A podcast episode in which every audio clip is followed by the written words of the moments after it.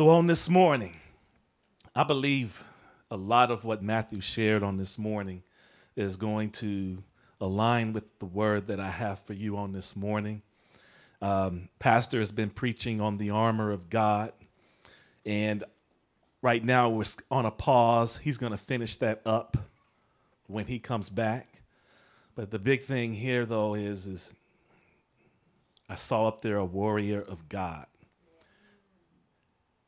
To a certain extent, that's what I'm going to be talking about on this morning. I remember my brother Luther some years ago, he used to teach a series called Armor Up. He used to teach it to men. And so on this morning, we're going in that vein. I'm not speaking directly about that, but we're going in that vein. And so on this morning, you know, a lot of times when I'm thinking about, Lord, what do you want me to say? What do you want me to say? He'll drop something in my heart. And that's what he did on this past week. He dropped something, a nugget in my heart. And I just kind of have run with it on this morning. So I'm going to try to have you catch up with me so that we can continue running with this word. And so I'm going to start it off by a little introduction here. It says, After the resurrection of Jesus Christ, we are recorded in the book of Acts the ascension of our Messiah the happenings of the day of Pentecost with the giving of the Spirit of God, the establishing of the church and 3,000 souls being added to the body. We see the healing of the man at the gate called Beautiful and the subsequent arrest of Peter and John because of the stir that his healing caused. Later, we see the death of Ananias and Sapphira for lying to the Holy Spirit. We also see the establishing of the office of deacon in the church to minister to those who are in need. One of those deacons who emerges is Stephen. Stephen serves as a witness to the Jews who oppose the preaching of the gospel. And this led to his stoning as he looks upon our Savior standing while he gives his life in martyrdom and there forgives those who stone him. It is at this occasion that we meet Saul of Tarsus. Turn with me, if you will, to Acts chapter 7. Acts chapter 7.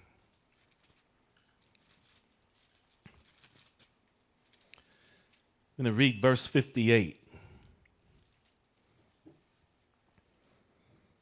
It says, And they cast him out of the city and stoned him, talking about Stephen.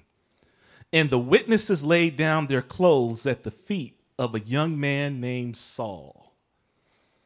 And when it says there that they laid down their clothes, what they're really referring to is they laid down their cloaks or their coats, their outer garments. They laid them all at Saul's feet. Of course, we know that Saul of Tarsus is the one who will become Paul, the apostle to the Gentiles.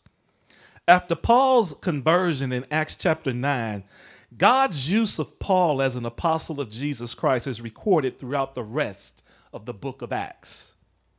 In several of the places where his witness is recorded, there is a phrase that Paul uses several times that will serve as a focus for our discussion here on this morning.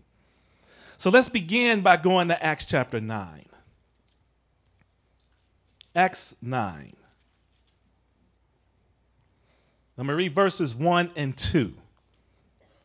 It says, Then Saul, still breathing threats and murder against the disciples of the Lord, went to the high priest and asked letters from him to the synagogues of Damascus, so that if he found anyone who were of the way, whether men or women, he might bring them bound to Jerusalem.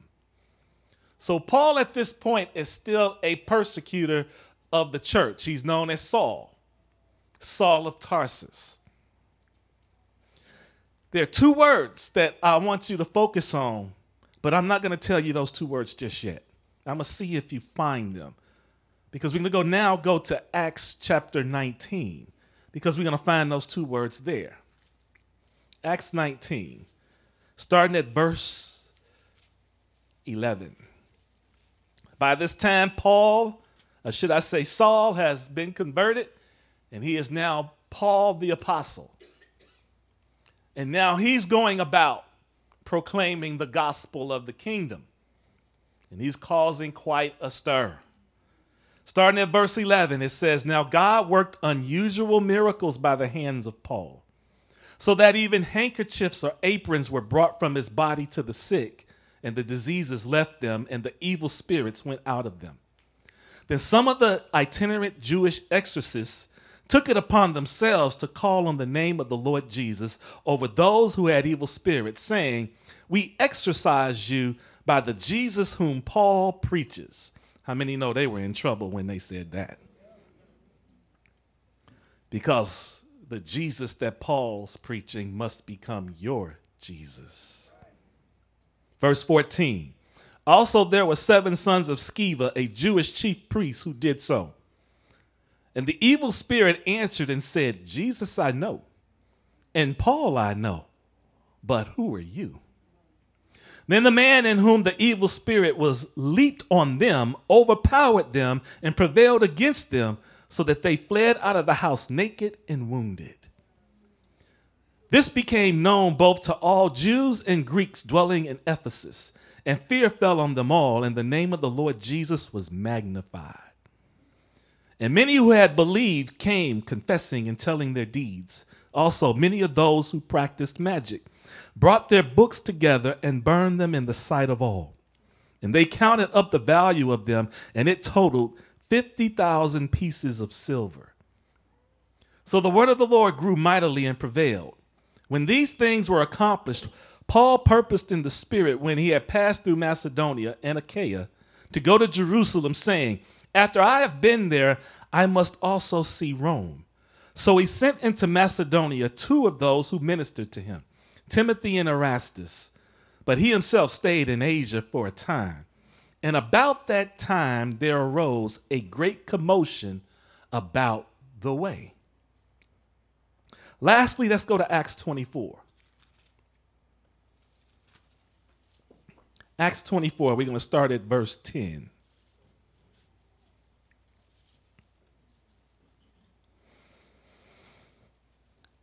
It says, Then Paul, after the governor had mo- uh, nodded to him to speak, answered, Inasmuch as I know that you have been for many years a judge of this nation, I do the more cheerfully answer for myself.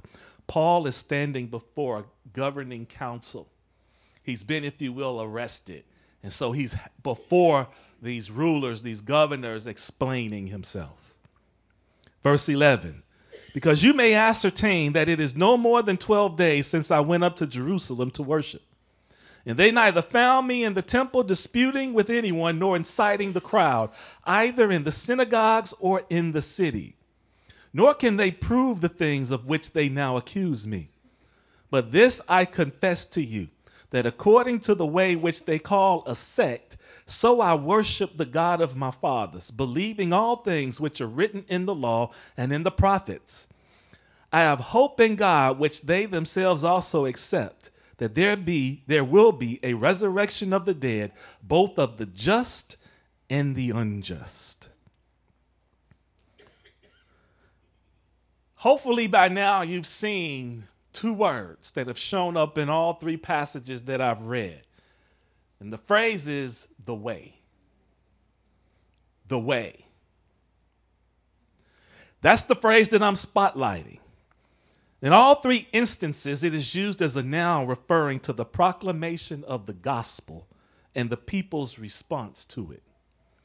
In the first instance of Acts chapter 9, we see Paul, who's known as Saul of Tarsus at this time, as a persecutor of the way and the people who are a part of it. In the second instance of Acts 19, we see the way as being responsible for all the commotion that is going on in Ephesus. But this time, instead of Paul being the one who opposes it, it's Paul who's the cause of it. In the third instance, Paul is before the governing authorities defending the way which he is preaching because they're accusing him of blasphemy and other things. And he's there defending it. And each instance, he mentions the way. The way. Now, I don't believe this phrase evolved out of nowhere. I don't believe this was a catchy phrase that happened to catch on for the followers of Yeshua. I believe it is based on the calling of John the Baptist as recorded in Matthew 3. So if you will go with me to Matthew 3. And I'm just going to warn you, we're going to be all over the place on today, but we're going to be going in the same direction. Matthew chapter 3, verses 1 through 3. It says, In those days, John the Baptist came preaching in the wilderness of Judea and saying, Repent, for the kingdom of heaven is at hand. For this is he who was spoken of by the prophet Isaiah, saying, The voice of one crying in the wilderness, Prepare the way of the Lord, make his paths straight. The Greek word there for way in Matthew 3 is the exact same word in Acts chapter 9, Acts chapter 19, and Acts chapter 24. It's defined as a, a way, a traveled way, a traveled road, a traveler's way, a journey, traveling. So, of course, it's talking about the way that a person takes in the physical earth, but it's also used metaphorically. It also means it's a course of conduct, a way or a manner of thinking, feeling, and deciding. In other words, the way you live your life. Followers of Jesus were known as people who followed the way. Because we are followers of Jesus, we are people of the way. This morning, I want to discuss what it means to be people of the way. Way implies the road traveled, the path taken, as well as the journey itself.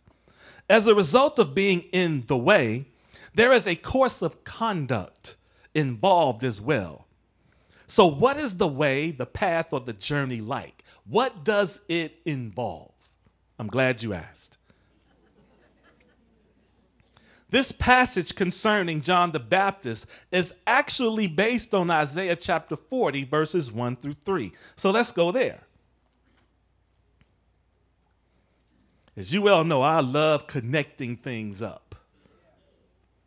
Isaiah chapter 40, verses 1 through 3. This is the passage that John the Baptist was actually quoting from. Verse 1 Comfort, yes, comfort my people, says your God. Speak comfort to Jerusalem and cry out to her that her warfare is ended, that her iniquity is pardoned.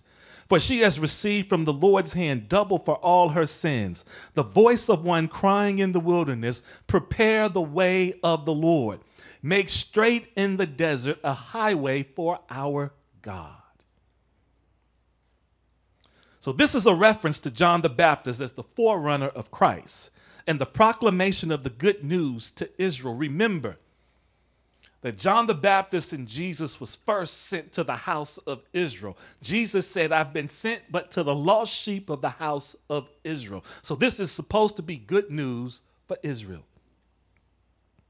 John the Baptist was sent to prepare the way of the Lord. We see later on in Matthew 3 that there was a step that Jesus felt it necessary to take, even being baptized by John. Let's go there. Go back to Matthew 3. I didn't give you these verses, Richard.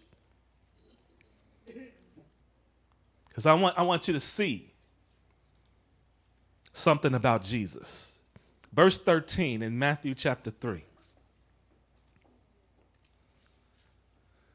Says then Jesus came from Galilee to John at the Jordan to be baptized by him.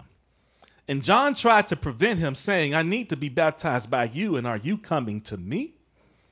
But Jesus answered and said to him, Permit it to be so now, for thus it is fitting for us to fulfill all, all righteousness.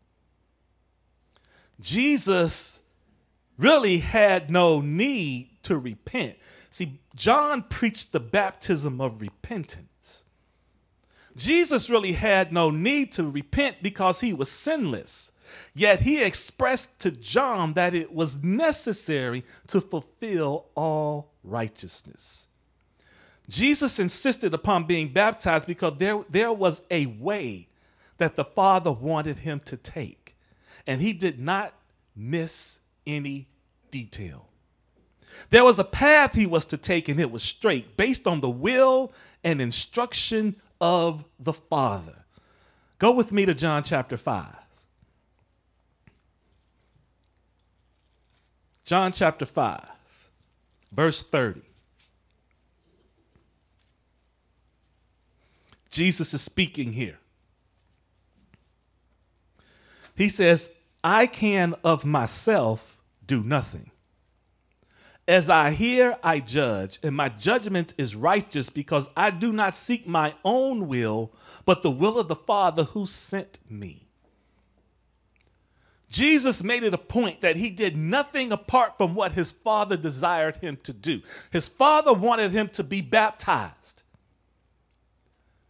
If you remember, after he was baptized, the heavens opened the Holy Spirit descended down like a dove. And the Father spoke from heaven, saying, This is my beloved Son, in whom I'm well pleased. That's why Jesus felt it necessary to be baptized. Because the Father knew at this point, I'm going to declare to the whole universe, to the heavens and the earth, this is my Son. This is my son. Turn to Philippians chapter 2.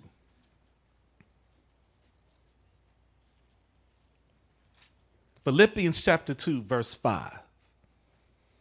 We're still talking about Jesus' desire to do the Father's will and to do nothing outside of what the Father wanted him to do. He only did what the Father wanted him to do, he only said what the Father wanted him to say. Philippians chapter 2, verse 5. Let this mind be in you, which was also in Christ Jesus, who being in the form of God did not consider it robbery to be equal with God, but made himself of no reputation, taking the form of a bondservant and coming in the likeness of men and being found in appearance as a man, he humbled himself and became obedient to the point of death, even the death of the cross. Let me summarize that for you. Jesus being God, Jesus being equal with the Father, chose willingly because that was the Father's desire to become like us and submit himself to death on a cross. The Old Testament tells us, cursed is anyone that hangs on a tree. The Son of God, the perfect God, the living God, became a curse on a tree for us. Why? To submit himself to the will of the Father. Verse 10 that at the name of, oh, I skipped verse 9, I'm sorry. Therefore, God, the Father, also has highly exalted him and given him the name which is above every name, that at the name of Jesus every knee should bow, of those in heaven and of those on earth and of those under the earth, and that every tongue should confess that Jesus Christ is Lord to the glory of God the Father. Imagine the path that the Son of God took he left the right hand of God the Father. He was conceived in the womb of a virgin by the Holy Spirit. In fact, if you were to go to Hebrews chapter 10, verses 5 through 7, it even talks about the fact Jesus is saying what Jesus said A body have you prepared for me. So the Father had a body prepared for the Son. And in that body, he would walk the earth and give his life for us. He came through Abraham, Isaac, and Jacob, and out of Jacob, the nation of Israel was formed. But then, after the nation of Israel was formed, it was divided up into 12 tribes based on the 12 sons of Jacob. It was narrowed down to the tribe of Judah. Jesus is the lion of the tribe of Judah. He's the son of David, and he became Mary's baby. He perfectly fulfilled the requirements of the law. He perfectly submitted to the will of the Father. He had perfectly embraced the cross of Calvary. Why was his way straight and narrow? Because the way of salvation is the plan of the ages, designed, carried out, and applied by a holy God who is perfect. Jesus accomplished a perfect or complete salvation. The evangelist, teacher, and author Derek Prince, some of you may have heard of him, quotes a woman who was filled with the Holy Ghost that helped him get healed, saying this Consider the work of Calvary, a perfect work, perfect in every respect, perfect in every aspect. When you read the gospel accounts, you'll see that every element, every detail prophesied concerning his death, burial, and resurrection, Jesus went to great lengths to fulfill it. You'll see it commented on as you read through the gospels. He did this so that the scriptures would be fulfilled. This happened that the scriptures would be fulfilled. What am I trying to say in stressing all of this? The way that Jesus took was difficult and it is exclusive, in that he had to follow the path mapped out by the Father. It wasn't inclusive. In other words, Jesus wasn't free, though he is God, he wasn't free to just go his own way or do his own thing. It was the way that the Father had paved out for him. And it is the way he expects us. How exclusive is the way? Well, the book of Acts tells us there is no other name under heaven given among men by which we must be saved. In other words, you can't go to Buddha. You can't go to Muhammad. You can't go to Confucius. There is no other name there's only one Lamb of God who was slain.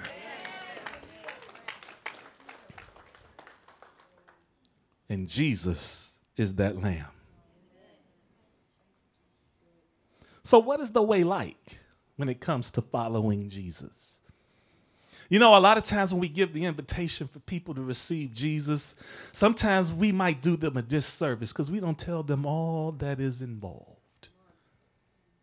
Yes, salvation is free. Jesus paid for it. You can do nothing to add to it, and you definitely can't take away from it. But once you get saved, the Bible tells us that we've been translated from the powers of darkness into, to, into the kingdom of God's dear Son. The road you were walking on here changes to the road or way that you're on in the kingdom. And once you're in the kingdom,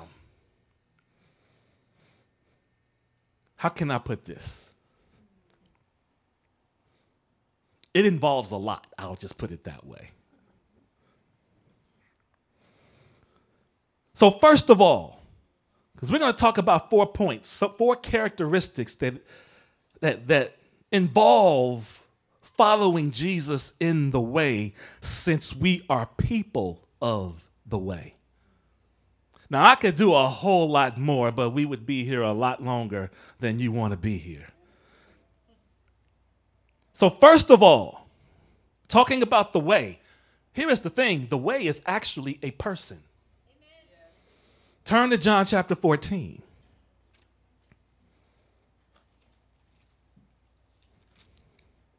John 14, verses 1 through 6.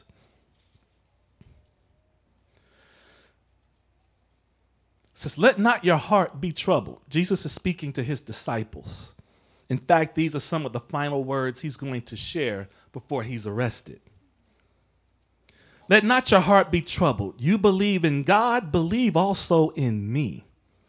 In my Father's house are many mansions. If it were not so, I would have told you. I go to prepare a place for you, and if I go and prepare a place for you, I will come again and receive you to myself, that where I am, there you may be also. And where I go, you know, and the way you know. Thomas said to him, Lord, we do not know where you are going, and how can we know the way? Jesus said to him, I am the way, I am the truth, I am the life. No one comes to the Father except through me. See, we Thomas made the mistake of assuming that the way to where he was was actually a destination. And Jesus had to open his eyes and say, no, it's not a destination, it's a person. You know you're something when it's one thing to, to say, I have love, or I have truth, or I have power. But it's a whole different thing to say, I am the truth, I am the way, I am the life. At Lazarus' resurrection, when he approached Martha, Martha said, Jesus, if you had been here, Lazarus would not have died. Jesus said, Oh, do you believe that he shall live again? Martha's response said, he, She said, I know in the last day that you're going to raise up all of those who are dead. He said, No, no, Martha, you're missing it. I am the resurrection. If Jesus is in the building, he is the resurrection. If Jesus is in the building, he is healing. If Jesus is in the building, he is deliverance. If Jesus is in the building, he is prosperity. Jesus is everything you need him to be as long as you got him. That's what he was letting Thomas know. No, the way isn't mapped out. I am the way, Thomas. So, what does it mean that Jesus is the way?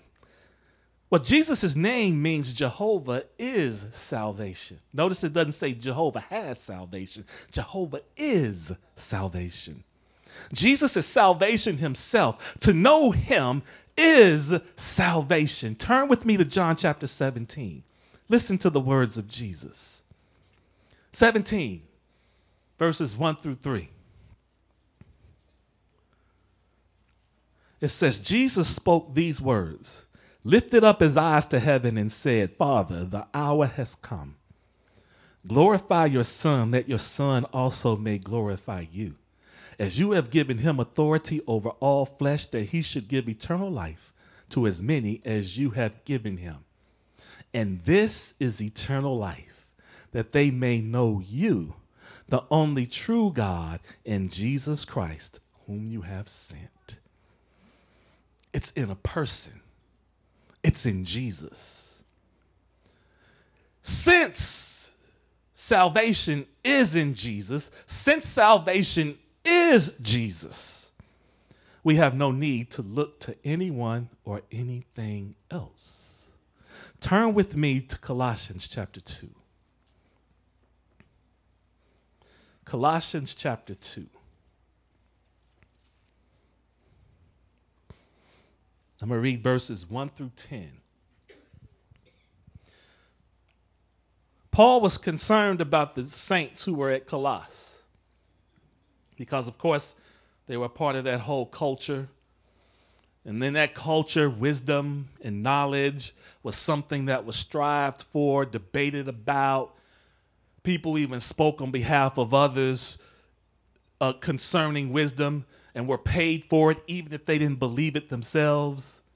They had all kinds of vain philosophies that circulated in the culture that surrounded the saints that were in Colossus. And so, listen to the words of Paul. Says, For I want you to know what a great conflict I have for you and those in Laodicea, and for as many as have not seen my face in the flesh, that their hearts may be encouraged, being knit together in love, and attaining to all riches of the full assurance of understanding, to the knowledge of the mystery of God, both of the Father and of Christ, in whom are hidden all the treasures of wisdom and knowledge. Now, this I say, lest anyone should deceive you with persuading words. For though I am absent in the flesh, yet I am with you in spirit, rejoicing to see your good order and the steadfastness of your faith in Christ. As you therefore have received Christ Jesus the Lord, so walk in him, rooted and built up in him and established in the faith, as you have been taught, abounding in it with thanksgiving. Beware lest anyone cheat you through philosophy and empty deceit, according to the tradition of men, according to the basic principles of the world, and not according to Christ. For in him dwells all the fullness of the Godhead bodily, and you are complete in him who is the head of all principality and power. Paul shared this with them to reinforce the point that they had nowhere else to look. They didn't need to look to anyone else. He says that the fullness of the Godhead, the Father, the Son, and the Holy Spirit, dwells in Jesus bodily. Also says that all, in verse 3, in whom are hidden all the treasures of wisdom and knowledge. So, whatever you need to know, whatever you need to learn concerning how to walk this out, it's in Jesus. Now, I'm going to tell you why this is so important. Because we live in an upside down world right now. Please, someone explain to me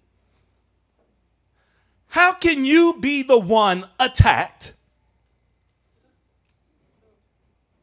Have your babies killed, your women raped and ravished and killed, people kidnapped. You declare war on the folks who do this to you, and somehow half the world is demonstrating against you. How, how, that doesn't make any sense. That's similar to blaming the victim of rape. What, what are you talking about? But look at our college campuses. And believe it or not, if I were a betting man, I bet you that some of them came out of churches that preach the word. But the problem is, is that many times when you send your sons and daughters off to college, they get confronted with a lot of these vain philosophies and ways of thinking. They get all of this propaganda fed to them, and after four years of college, they come out and you don't even recognize your son or daughter. Is because they've taken in all of these vain philosophies and ways of thinking that they are surrounded by as believers. That's why Paul made it a point to stress you have no need to look to anyone else. Everything you need is in Jesus. That is going to become very important as we continue on this journey that we're on, and I believe we're living in the last days. And something, if you if, you want to know why I believe that, go to Matthew chapter 24. Look at what Jesus says, and you'll say, man, that sounds like what's happening right now. And one of the things that he mentions over and over again in Matthew 24 is be careful that no one deceive you. He also mentions over and over again look out for false prophets and false teachers. Now, here is something I want to clue you in on. We tend to think of false prophets and false teachers of folks that are in the church. But I dare to say that there are false prophets on college campuses. There are false prophets in our government. There are false prophets in Hollywood. Why do I say that? Because many of us sit in front of a television or on the internet and we take in everything that they say as if it's gospel. But Paul says, no, you have no need to look to them. Not when it comes to how we live, not when it comes to what is the heart of the Father. No. Jesus, Jesus said this He who has seen me has seen the Father.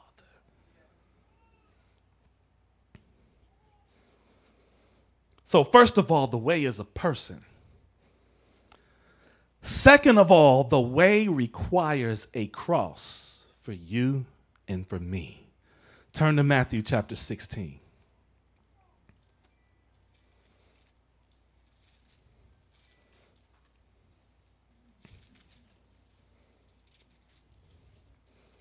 Verse 24.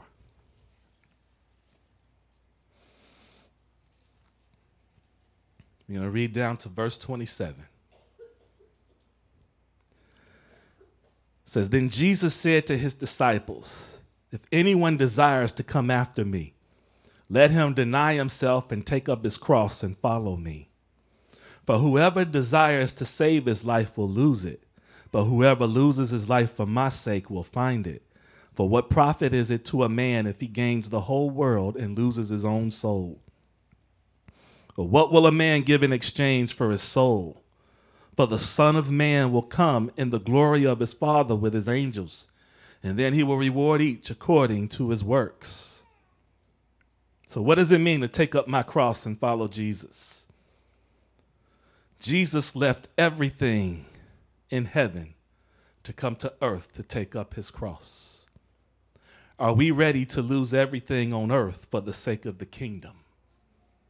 Even our lives. Uh, I don't hear a lot of amens on that one. See, one of the things that I think we need to really recognize here, we have it good here in America. We have it very good. For the most part, the most that might happen to us is somebody look at us crossways if we shout Jesus. Or somebody might decide that they don't want to associate with us because we believe in Jesus. But if you go to other countries like Iran, North Korea, China, they have underground churches. Why? Because the rulers there won't let them worship as they please above ground. Because, see, here's what they're afraid of.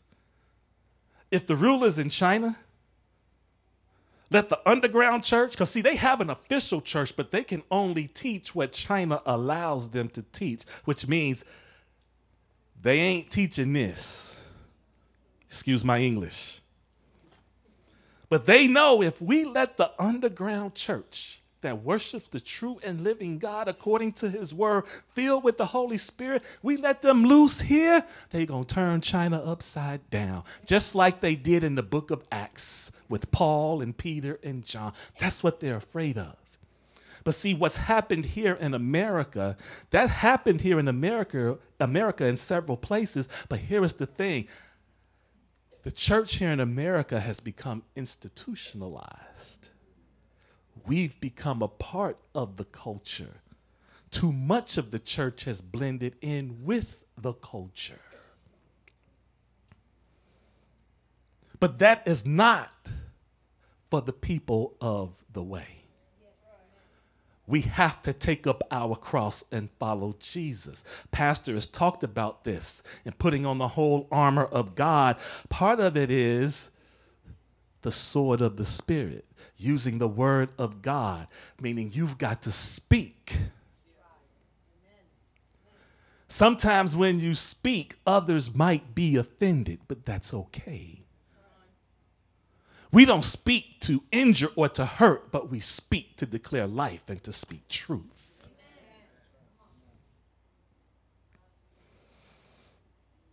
As we approach the end of the age, it just might require that we lose everything. I'll have, I'm to be open here a little bit. A little while ago, probably like a year ago, the Lord was dealing with me about the fact, because the, the, Lord enabled my wife and I to purchase a new home a couple years ago. We love our new home. But the Lord had just been whispering in my ear, Are you willing to lose this home if you have to? Are you willing to lose everything that I've blessed you with if I require that? And it's easy to say yes when you're not facing that. But if you're really honest with yourself and search your heart, you have to ask, Am I ready to do that? Am I ready to do that? It may even cost us our lives. There are those that believe that the persecution we see in other nations is going to eventually reach here in America. That is a distinct possibility. Are we ready? Third of all, the way is narrow. Turn to Matthew chapter 7.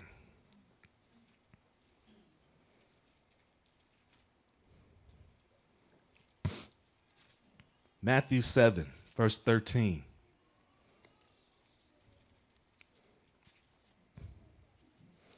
Jesus is here speaking in his Sermon on the Mount, and he's coming towards the end of it. And he makes this statement in verse 13 of Matthew 7 Enter by the narrow gate, for wide is the gate and broad is the way that leads to destruction, and there are many who go in by it. Because narrow is the gate, and difficult is the way which leads to life, and there are few who find it. So, what does it mean that the way is narrow or that it's straight? It means it is characterized by trials, tribulations, and sufferings. It may also be characterized by persecution for Christ's sake. Let me talk a little bit about this a little bit more. When it talks about the way being narrow, it's not so much like if you got a narrow doorway, you're having to squeeze through it.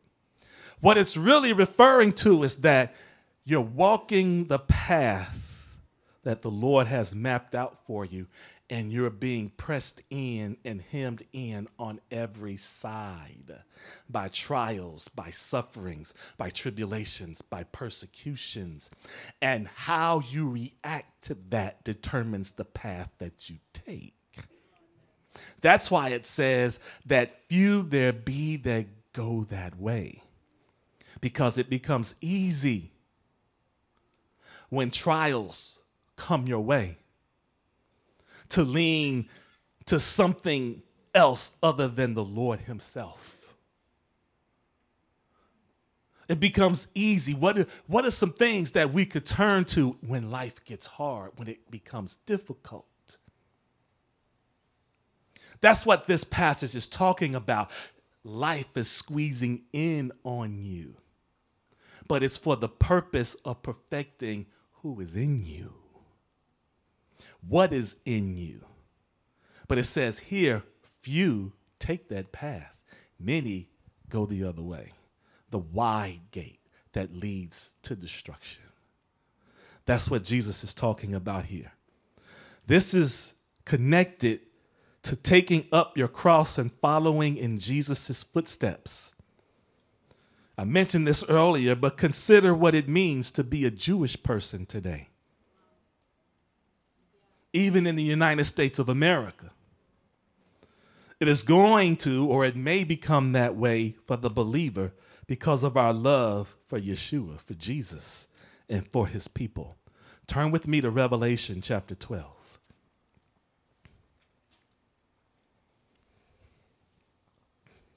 Starting at verse 1.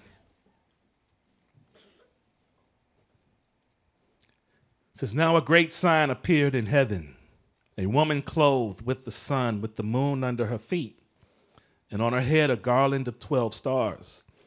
Then, being with child, she cried out in labor and in pain to give birth. And another sign appeared in heaven Behold, a great fiery red dragon having seven heads and ten horns, and seven diadems on his head. His tail drew a third of the stars of heaven and threw them to the earth. And the dragon stood before the woman who was ready to give birth to devour her child as soon as it was born. She bore a male child who was to rule all the nations with a rod of iron. And her child was caught up to God and his throne. Then the woman fled into the wilderness where she has a place prepared by God that they should feed her there 1,260 days. Let's stop right there for a second because I can hear some folks going like, what in the world is male child and red dragon and all this other kind of stuff? This who's the woman? Well, let's talk about that a little bit. The woman is the nation of Israel. The male child that she gives birth to who shall rule the nations with a rod of iron. You can probably guess who that is. That's Jesus. That's right. And then it talks about this great fiery red dragon. Let's read on. You'll find out who the great fiery red dragon is. Verse 7 And war broke out in heaven. Michael and his angels fought with the dragon, and the dragon his angels fought. But they did not prevail, nor was a place found for them in heaven any longer. So the great dragon was cast out, that serpent of old called the devil and Satan, who deceives the whole world. He was cast to the earth, and his angels were cast out with him. Then I heard a loud voice saying in heaven, Now salvation and strength in the kingdom of our God and the power of his Christ have come. For the accuser of our brethren, who accused them before our God day and night, has been cast down. And they overcame him by the blood of the Lamb and by the word of their testimony, and they did not love their lives to the death. Therefore rejoice, O heavens, and you who dwell in them. Woe to the inhabitants of the earth and the sea, for the devil has come down to you, having great wrath, because he knows that his time is short. So the time is going to come when the enemy will be cast down to the earth and when he is cast down to the earth, the heavens are going to be shouting. But they speak from heaven, saying, Woe to the earth, because the enemy has been cast down to the earth, and he has great wrath, because he knows his time is running out. Let's read on. Verse 13. Now, when the dragon saw that he had been cast to the earth, he persecuted the woman, Israel, who gave birth to the male child, Jesus.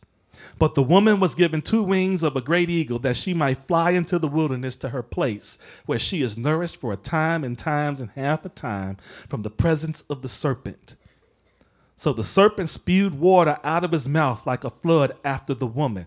So the enemy is going after Israel and continues to go after Israel to destroy Israel that he might cause her to be carried away by the flood. But the earth helped the woman, and the earth opened its mouth and swallowed up the flood which the dragon had spewed out of his mouth. And here's the verse I really want to key in on. And the dragon was enraged with the woman, and he went to make war with the rest of her offspring, who keep the commandments of God and have the testimony of Jesus Christ. That's us, y'all. That's us. Now, whether we will be here during this time, that's up for debate. Some believe we will, some will believe we won't. But even if we won't be here for this specific incident, does not mean that the fire won't be turned up under the church before this time comes.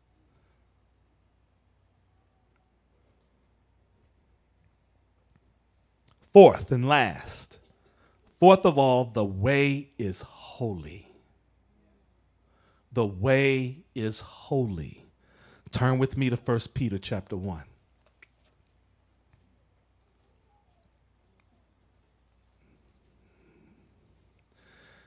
Richard, I, I, didn't give you the verses before that, but I'm going to start earlier than this because that passage is key to what we're going to see in verse 13.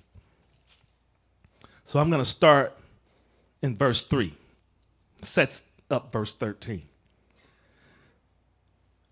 Blessed be the God and Father of our Lord Jesus Christ, who according to his abundant mercy has begotten us again to a living hope through the resurrection of Jesus Christ from the dead, to an inheritance incorruptible and undefiled and that does not fade away, reserved in heaven for you, who are kept by the power of God through faith for salvation, ready to be revealed in the last time. In this you greatly rejoice, though now for a little while, if need be, you have been grieved by various trials, that the genuineness of your faith, being much more precious than gold that perishes, though it is tested by fire, may be found to praise, honor, and glory at the revelation of Jesus Christ, whom having not seen you love, though you now Though now you do not see him, yet believing, you rejoice with joy inexpressible and full of glory, receiving the end of your faith, the salvation of your souls. Now, look at what Peter says about those who are looking at the salvation that we receive.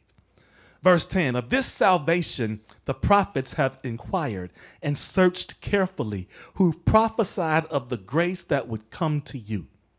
Searching what or what manner of time the Spirit of Christ who was in them was indicating when he testified beforehand the sufferings of Christ and the glories that would follow. To them it was revealed that not to themselves, but to us they were ministering the things which now have been reported to you through those who have preached the gospel to you by the Holy Spirit, sent from heaven, things which angels desire to look into. Look, think about this.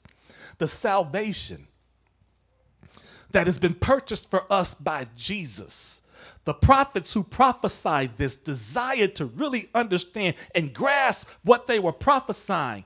But they understood they weren't ministering to themselves, but ministering to those of us who would receive the salvation that Jesus purchased.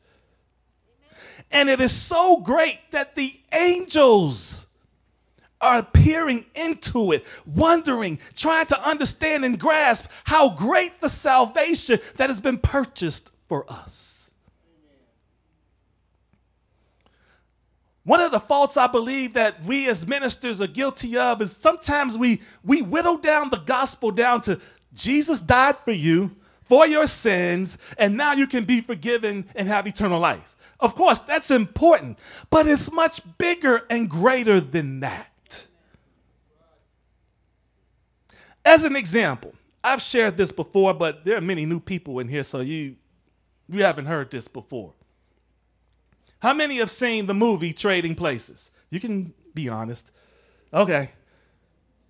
The rest of you who haven't seen it, don't watch it. I saw that movie back in the day when I wasn't walking with Jesus. Let's put it that way.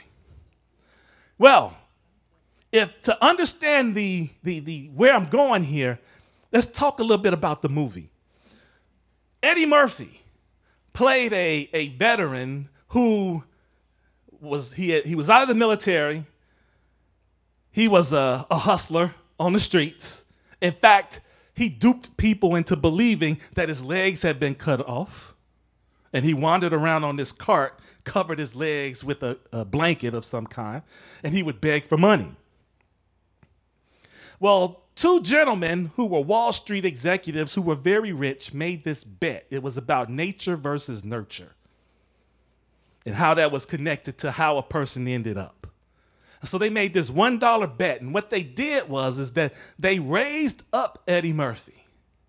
And he went from being a beggar on the street to being a Wall Street executive who had this huge townhouse, probably worth 2 or 3 million dollars well, he was working on Wall Street and he started to get comfortable there. He started to, you know, I think I can do this. Well, he still had his old friends from the street and he invited them to his house for a party. Prostitutes, drug dealers, drug addicts, the whole gambit, whoever you can think of, they were a part of this party. But when they got there, they're partying, they're doing their thing and all that kind of stuff. And Eddie Murphy starts to notice how they're treating the place he lives and the things that are in the place that he lives. And he starts to get upset. He comes to a point where he kicks them all out. And he kicks them out not because he thinks he's better than them, he kicks them out because he starts to recognize wait a minute, that's not me anymore. I've been given something that I need to protect and guard with everything I have. I've been given a position on Wall Street and I've been given this big fancy townhouse. I need to protect that. But that's not all that changed about. He started to think about himself differently. He went from being a bum on the street in his mind to being a very rich Wall Street executive, and he played the part very well. What's my point? Eddie Murphy was a bum over here, but he was translated from being a bum over here to being a Wall Street executive over here and had been given something much bigger than he could ever imagine. And he recognized it and protected it. Jesus saves us from our sin and of our mess. And he moves us from the powers of darkness into the kingdom of his dear son. And one day he will entrust to us the kingdoms of heaven. Are you getting this? Are you understanding this?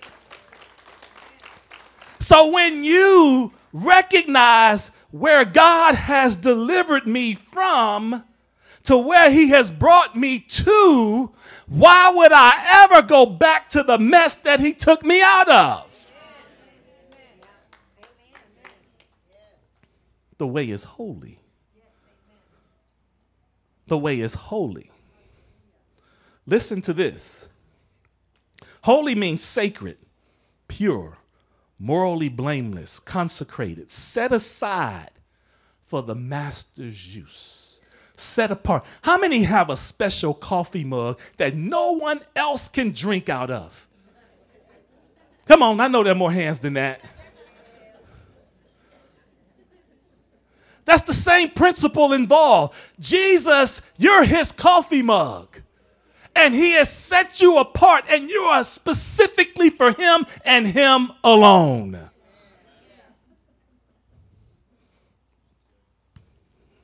Speaking of holy, listen to this. Of things which, on account of some connection with God, possess a certain distinction and claim to reverence as places sacred to God, which are not to be profaned.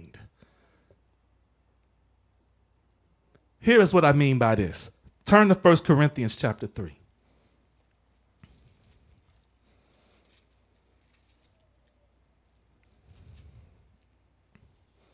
Verse 16.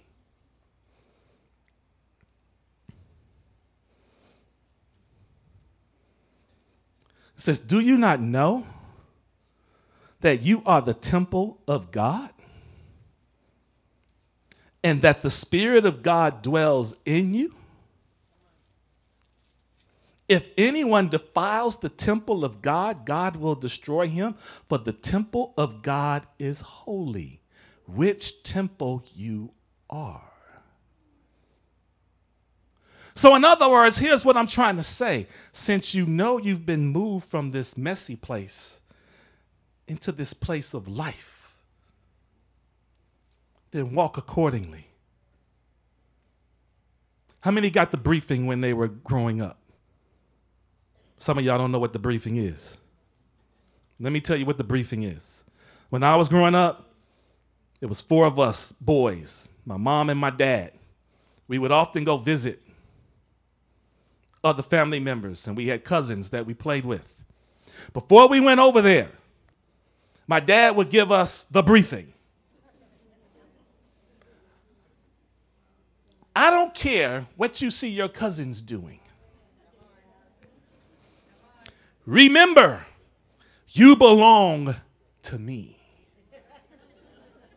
I knew exactly what that meant.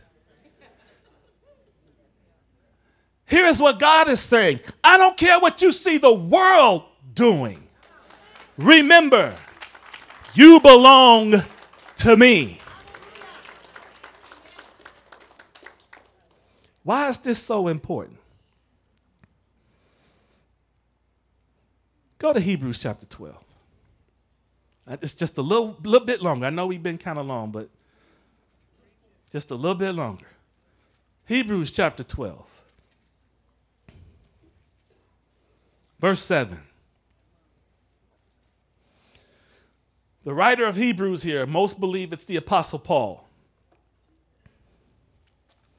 He's writing to Hebrew Christians who are thinking about turning away from the faith because they're people of the way, but the way is narrow, and therefore they're enduring great persecution. So they're thinking about returning to Judaism. Verse 7, Hebrews 12. If you endure chastening, because he's talking about God deals with us as his children. If you endure chastening, God deals with you as with sons. For what son is there whom a father does not chasten? But if you are without chastening, of which you all be, have become partakers, then you are illegitimate and not sons. Furthermore, we have had human fathers who corrected us, and we paid them respect. Shall we not much more readily be in subjection to the Father of spirits and live? For they indeed for a few days chastened us as seemed best to them, but he for our profit, that we may be partakers of his holiness. Now, no chastening seems to be joyful for the present, but painful. Nevertheless, afterward it yields the peaceable fruit of righteousness to those who have been trained by it. Therefore, strengthen the hands which hang down and the feeble knees, and make straight paths for your feet, so that what is lame may be dis- may not be dislocated, but rather be healed. Pursue peace with all people and holiness, without which no one will see the Lord. That's why holiness is necessary. And that's the reason why the Father chastens us in order to prepare us to walk holy, because it's in holiness we will be able to stand before Him. The way is holy. Here's another reason why this is so important. Remember, I said you've been entrusted with something so big, you have no we don't have any understanding of what God has given us. And what God is doing here in us traveling as people of the way is preparing us for what he has for us. Turn to 1 Corinthians chapter 6.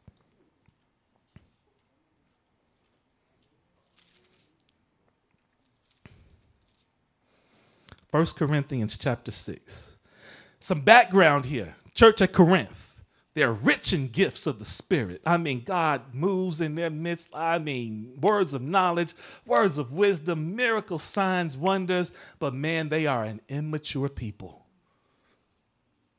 An immature people. So Paul is having to correct their behavior. Verse 1 in 1 Corinthians chapter 6 says, Dare any of you, having a matter against another, go to law before the unrighteous? and not before the saints? Do you not know that the saints will judge the world? Think about that. He's talking to us. Do you not know that the saints will judge the world? Not done yet. And if the world will be judged by you, are you unworthy to judge the smallest matters? Look at what he says in verse 3. Do you not know that you shall judge angels? How many knew that before we read that? Not many people know that. The day is coming. And when it uses that word judge, it's not that you will just sit in judgment judging matters, that'll be a part of it. But what's implied is that you will rule over the world and that you will rule over angels. Something's in my eye. Think about that. That's what God has prepared for those who love Him. That's why He desires to walk desires for us to walk in the way that he desires us to walk. We are people of the way. It's narrow, it's hard, it's difficult but it's rewarding. There are other adjectives I could use to describe the way, but we would be here, again, like I said, a lot longer than you want to be. Ultimately, here's what God is asking Is your heart set on the things of this world or the kingdom of God in the age to come? Are the decisions you make dictated by my spirit and my word, or do you follow your flesh? If you were arrested for being a follower of Christ, would there be enough evidence to convict you? We see a world that is growing darker and darker at a rapid pace. As people of the way, now is our time to shine. Now is our time to armor up. Now is our time to step to the plate. Amen. Amen. stand to your feet.